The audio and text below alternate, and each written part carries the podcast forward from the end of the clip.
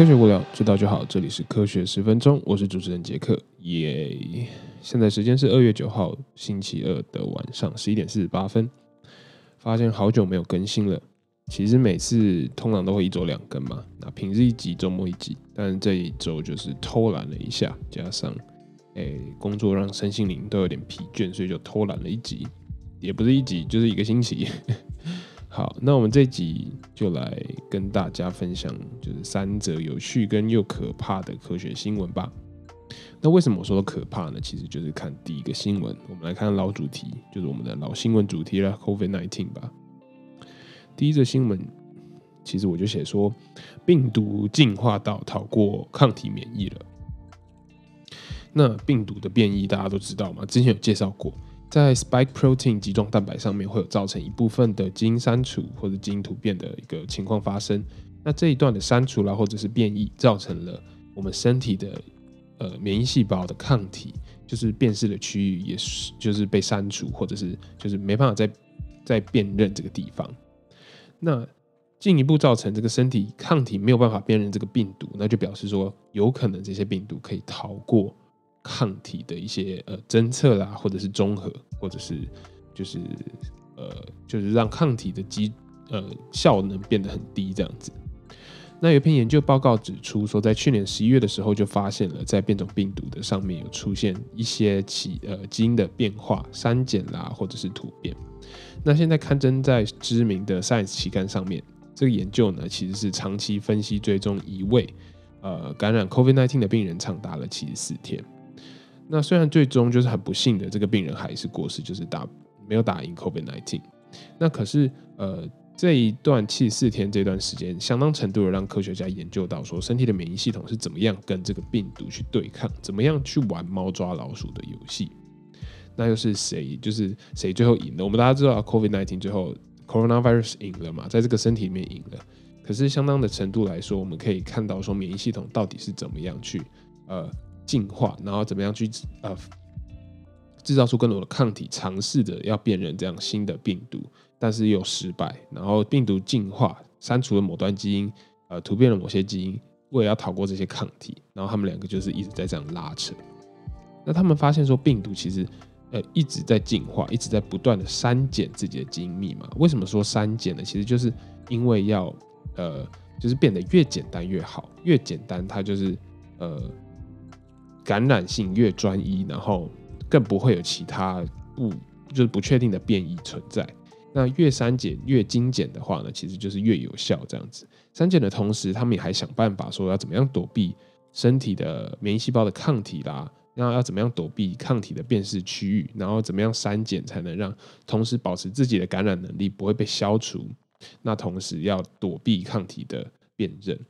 所以这就是啊，他甚至还有可能要想办法说增强自己感染人类的细胞啊，跟复制更多的能力。那 McCarthy 教授说到说，病毒正在自己进化，而且这个进化呢会一直发生突变，一直重复这样子的呃进化过程，突变失败，突变成功，然后成功了之后再突变，突变又失败，突变又成功，直到他们就是一直一直就是在做一个拉锯的过程。那这边有讲到说，其实 B 一一七这个变种病毒之前有提到过的，就在英国变种的这个病毒，其实早在十月份的基因资料库就有分析出来说，哎，B 一一七这个变种病毒的基因，可是没有人预测到说，哎，其就是在现在这个二零二一年，这 B 一七这个变种病毒居然造成了新一波的疫情，这个是没有人可以预料到的，因为当时候其实病毒自己都不知道它这样子变异是会造成什么样的结果。那我们更没办法去找一步知道，他现在已经没有办法说说变种过后的病毒就是一定会逃过免疫系统，或者是一定会被抗体跟免疫细胞杀死。他没有说一个，他一定就是没有没有零跟一，不是一定被杀死就是一定活着，没有这种东西。它其实是一个，就像我们刚才讲的，在像是拔河一样，在形成一个很动态的拉锯战。有的病毒变种之后逃过了抗体的辨识，有的病毒变种之后。没有成功，还是被抗体、被免疫细胞杀死，这都是有可能的。那病毒免疫细胞现在，呃，就呃，病毒免疫学家啦，现在正在想办法说，我们能不能想出一些 Plan B，利用像是多种抗体混合啦，或者是之前也有讲过，在羊驼身上发现的纳米抗体来抵抗这种新的变形病毒，就呃不是变形病毒啊，变种病毒。那以免说，就我为什么刚刚说这是 Plan B？因为现在呃，其实有分两派的学者有发现说，呃，现在的疫苗到底有没有用处？其实有两，就是两派说法。一派是对于疫苗的功效其实有疑虑，他们觉得说，呃，既然病毒这样不断的变种，删除了某一些基因，然后变种了某些基因，那病毒的，那你疫苗都是同一个疫苗啊，没有跟着进化，那是不是他们变种到一定的程度？就是身体所制造出来的抗体啦，制造出来的免疫系统就没有办法去负荷了，这个是非常有可能的事情嘛。那另外一派其实就是疫苗公司派，就是疫苗公司派，他们取了说 COVID-19 患者的血浆分析，然后再利用自己制造的疫苗来跟大家做一些实验。那他们发现说，还是这个疫苗所产生出来的抗体啦，产生出来的免疫反应都还是有。综合病毒的这个能力，而且效果还是蛮不错的，还是有到九十 percent 以上。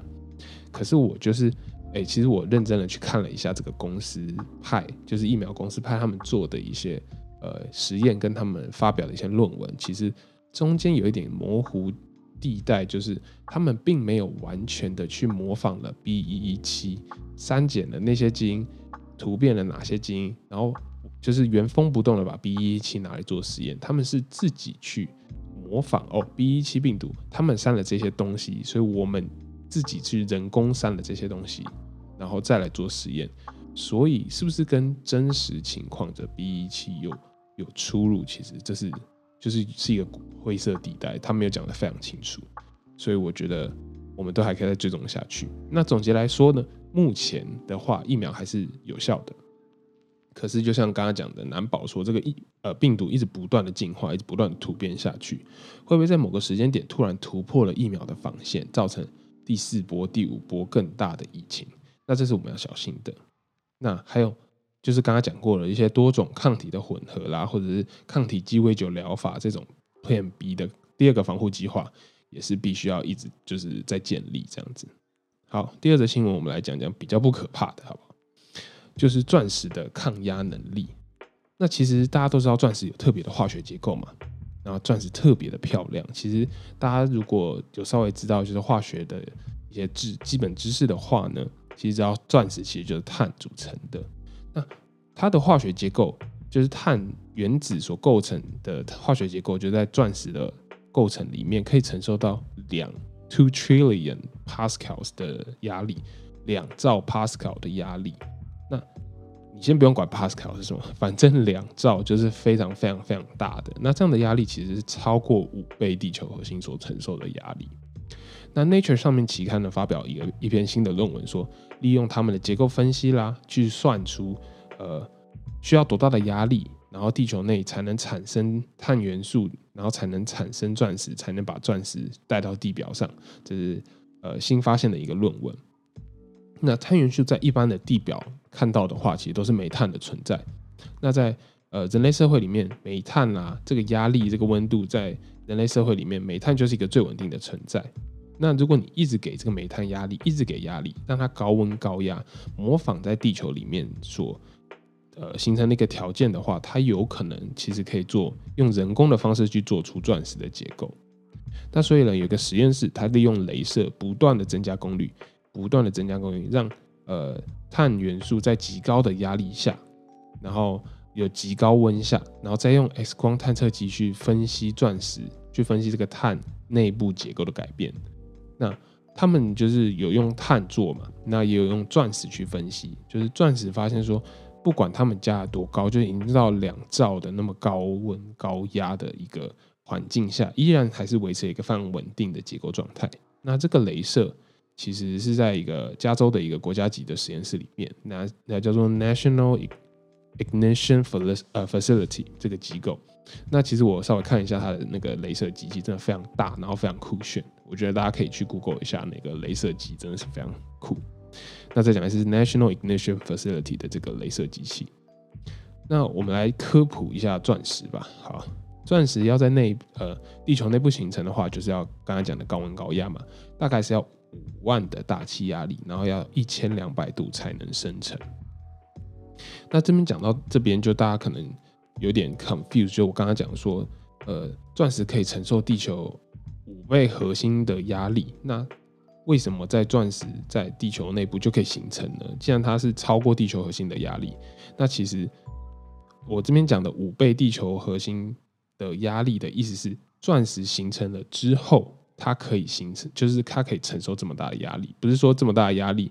就是才能形成钻石，对大家需要，我说可能需要就是讲清楚一点。那经过地球内部高温高压五万的大气压力啦，一千两百度，然后经过火山的喷出达到地表之后，就形成我们现在看到的钻石原石。那一个很有趣的冷知识跟大家补充一下，就是地球上最大的钻石原石其实有三千一百零六克拉。那这个大的一个原石，其实是在南非金伯利的地区被发现，在一个矿场被发现，尤其是矿场经理有一天在呃下班之后，然后他不小心就是踢到一颗大石头，然后他发现说，哎，这颗石头好像不太一样，才发现到这么大颗的钻石。那另外一个也有一个冷知识，发现说，其实如果地球啊被陨石撞到的那个瞬间的高温高压，也是让地表的碳元素可以变成钻石，所以有一些陨石坑其实是能。发就是发现到一些钻石的原石的，也是蛮特别的。好，那第三则新闻呢，有点稍微有点呃恶心嘛，但是我就是觉得呃非常有用的一个新闻啦，就是粪便治疗可以就呃粪便转植可以来治疗皮肤癌。